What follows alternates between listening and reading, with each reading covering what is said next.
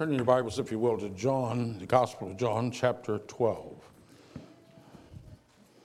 John's account of the triumphal entry.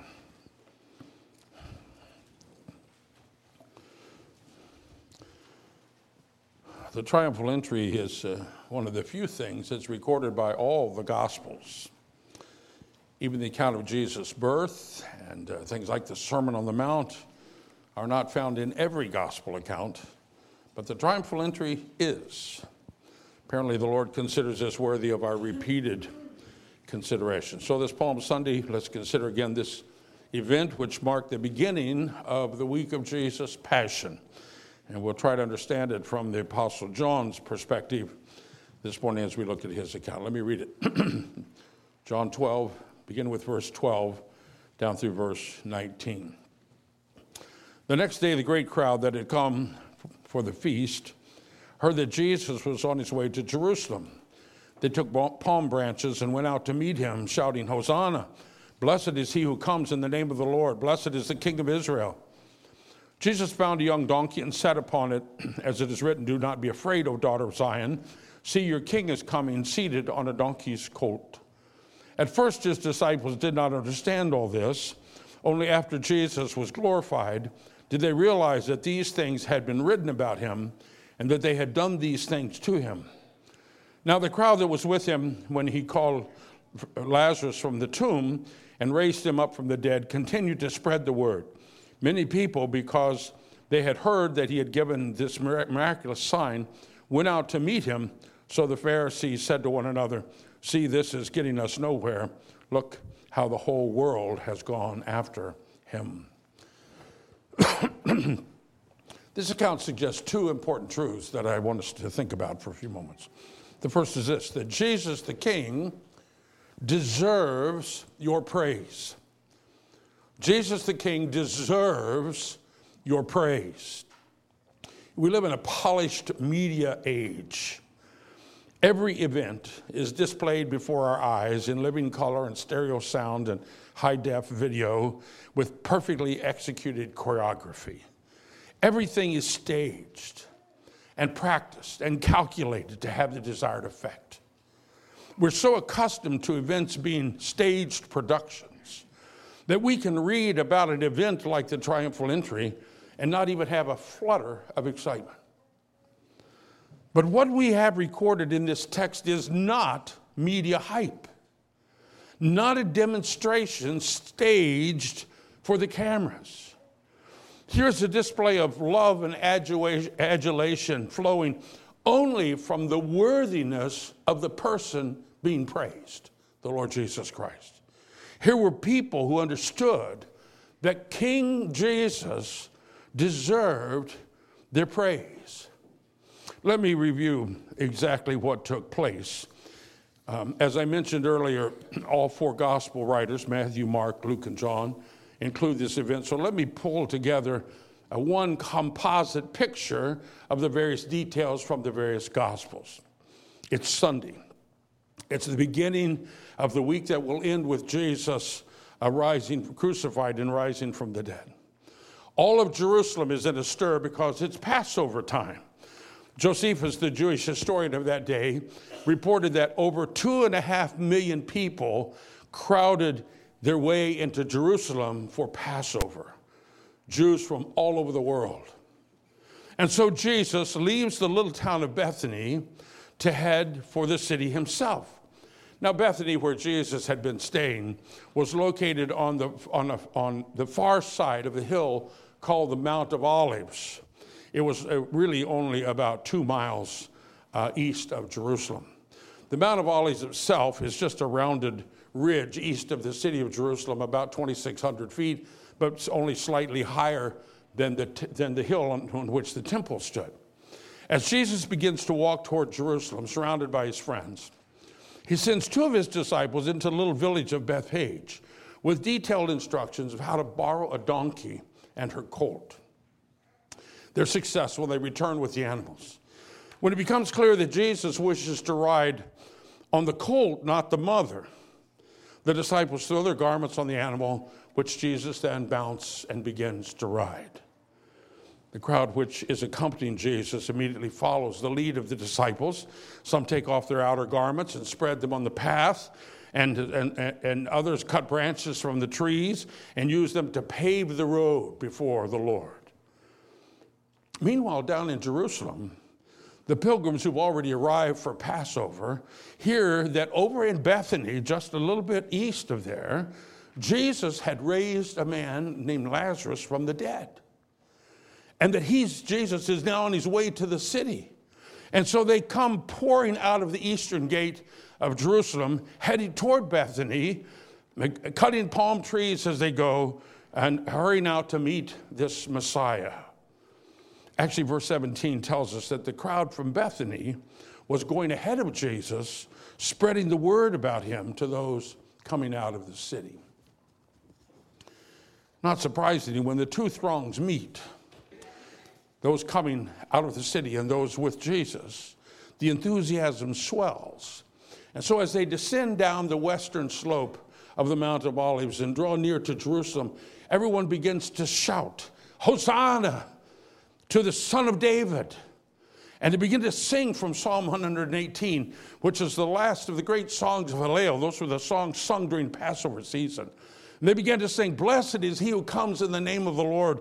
Blessed is the King of Israel. What an impressive, spontaneous outpouring of adulation. In fact, Matthew Henry says, Matthew says, not Matthew Henry, Matthew says that as Jesus entered Jerusalem, the entire city was shaken. Those who had remained began to ask, Who is this? And they heard, This is Jesus, the prophet. But the Pharisees, beside themselves with envy, as they listened to all this cheering, appealed to Jesus to stop it. Teacher, they say, rebuke your disciples. To which Jesus responds, I tell you, if these were silent, the very stones would cry out. So, verse 9 tells us that finally the Pharisees say to one another, This is getting us nowhere. Look how the whole world has gone after him. Have you ever been part of that kind of a group? Some fervent religious demonstration. We don't do that kind of thing, do we? In fact, like the Pharisees, we might find such exuberant praise rather inappropriate, undignified. But you see, this crowd understood what their leaders missed and what perhaps we miss that this Jesus is God's King and he is worthy of all praise. So, what did they know that we don't know? Nothing. Absolutely nothing. In fact, they knew much less than we know. They had begun to think that Jesus might be the Messiah, but they had no idea of the way that he came to save sinners and give us eternal life. They had seen his miraculous power displayed from time to time, but they never dreamed that he would be crucified and then three days later raised from the dead. They had known the joy of his presence from time to time, but they knew nothing of the Holy Spirit dwelling among them all the time. And yet, knowing what they knew, acting what they had seen and heard up to this point, they raised their voices and they waved palm fronds and they laid their cloaks down on the road to pave the path before him and joined together in songs of praise to Jesus, this great King. And this morning I'm here to remind you Jesus is still worthy of our praise. If we fail to praise him like that crowd, it's not because we have no reason to praise. It's only that we have become blind and callous to the truth of his greatness. This morning I call you to embrace the attitude of the hymn writer Robert Robinson, who in 1774 wrote these lines, which we sing from time to time Brightness of the Father's glory, shall thy praise unuttered lie? Fly, my tongue, such guilty silence. Sing the Lord who came to die from the highest throne in glory to the cross of deepest woe, all to ransom guilty captives. Flow my praise forever. Flow. Hallelujah. Hallelujah. Hallelujah. Is that something we ever do? Offer uninhibited praise to the Savior. And what would that look like to live that way? Well, it would mean that when we read God's word, we don't just drone on through to try to get to the end. No, we adopt its words of praise and adoration and make them our words. We respond to what we read by giving thanks and rendering honor to the Lord. It means that we don't just read fairy tales to our children and sing Sesame Street, songs with them. No, we teach them and we sing with them, singing children's songs of praise. It means that rather than just listening to your favorite music as you ride down the road, that you buy some CDs of, of, of songs of praise and, and you play them until you know all the words and then you sing along with them. It means that rather just getting another movie to watch and kill another couple of hours, buy a video of some Christian artist at a concert so that your heart can be stirred to join in their praise rather than just being entertained. And most obviously, it means you don't neglect meeting together to worship. This is why we gather every Sunday morning and evening. This is why we have special services this week on Thursday and Friday evenings. We're not just filling squares to impress people with our piety. We meet to sing and to worship because Jesus, the King, desires and deserves such adoration and praise. That's the first thing we learn. There's a second truth here. Jesus, the great King, comes in peace. Jesus, the great King, comes in peace. I have a uh, friend who was an Air Force protocol officer. Now, that's a job you do not want. You see, when high ranking people visit, there's a certain protocol to be followed, certain level of honor which must be rendered. And so, on a military base, when the general or congressman or the president arrives, someone must make sure that every single detail shows the honor to this distinguished person, the honor that his position demands. Oh, but it's more complicated than that. For the office of the dignified guest is not the only consideration, his intention determine, also determines the protocol. In other words, if a general arrives to take a little vacation and play some golf, that's different than if he arrives with a team to, to do an inspection and it's like judgment day for that unit. The protocol is much different depending on why he came. Now, in the triumphal entry, there was no question about the crowd, and no question among the crowd about the honor that Jesus deserved. He was clearly acclaimed to be God's anointed king, God's great Messiah, who would bring the long expected kingdom promises to fulfillment. And so they acknowledged him as the son of David, the rightful heir to the throne. They laid palm branches before him, as in 2 Kings 9, when their forefathers celebrated the coronation of Jehu, the new king of Israel.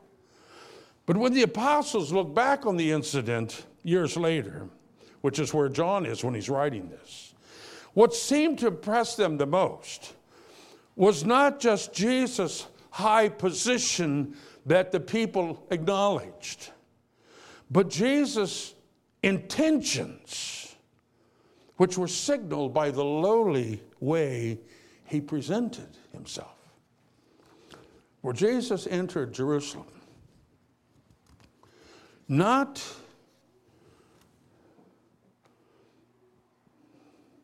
just receiving the rightful praise of people. But Jesus entered Jerusalem revealing to them the nature of his kingdom, the nature of his work, revealing to them that he had come to do something totally different than what they expected.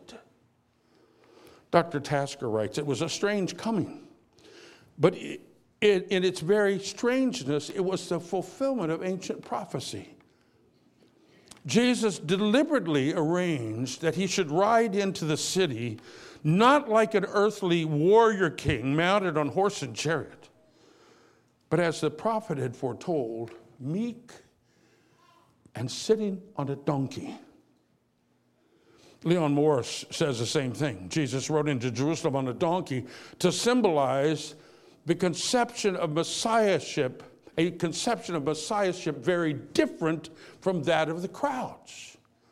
He came as the Prince of Peace, for the donkey is not normally associated with war and a warlike person, it's an animal of a man of peace. What a contrast to the way the Roman general would enter, enter Jerusalem. I listen to the description that I found in my Bible dictionary. Says, In a Roman triumph, the victorious general entered the city in a chariot drawn by four horses. He was crowned with laurel, having a scepter in one hand and a branch of laurel in the other. He was preceded by the Senate and magistrates, musicians, the spoils of his victory, and the captives in fetters, and followed by his army on, on foot in marching order. Oh, but unlike the general who comes, not to lower the boom with an inspection, but to make friends and effect peaceful relations. So Jesus does not come to bring judgment. The great king comes to bring peace.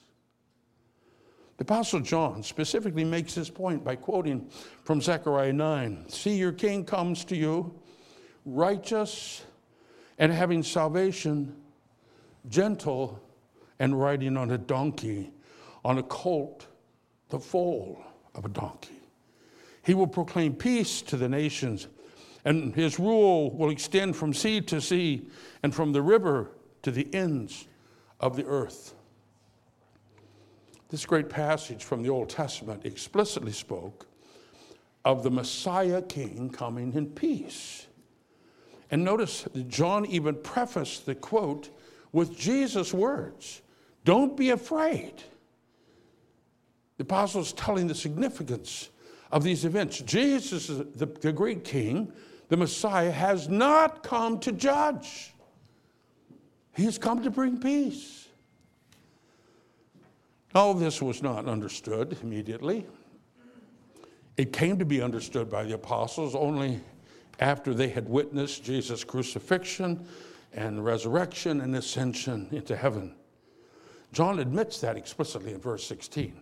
He says, At first, his disciples did not understand all this.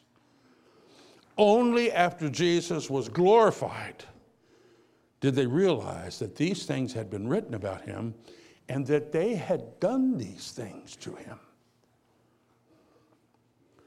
Oh, but after Jesus' resurrection, his intentions were clearly understood. And think of the glorious wisdom and grace displayed in Jesus' peaceful coming to Jerusalem. You see, if Jesus had come as a Messiah, bringing instant justice, no one could have withstood the fury of his wrath. For who can stand before God in judgment and survive? But in his mercy, Jesus came first to bear the judgment, to take our sin upon himself on the cross, to pay the penalty that God's justice demands, in order that he might give us salvation. He came in peace.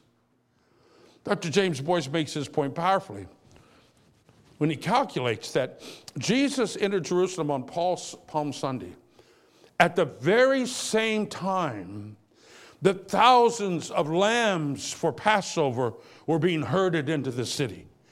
And along with them, Here comes Jesus, the final, perfect Passover lamb who would take away our sin and deliver us from judgment.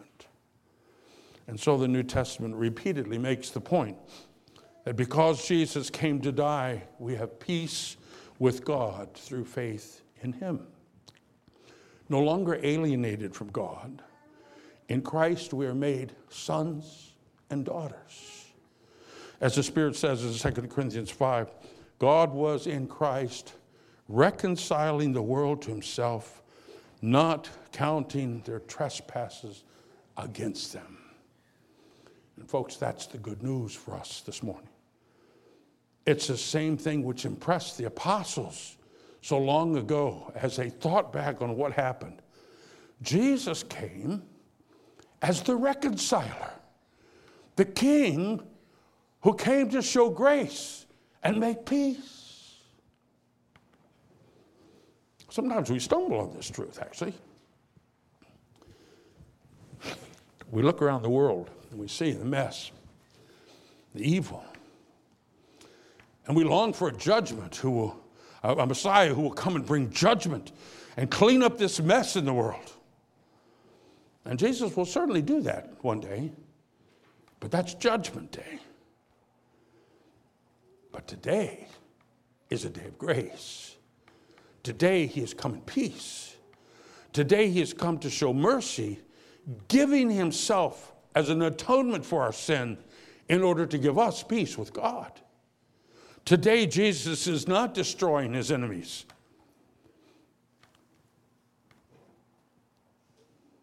If he were, none of us would survive.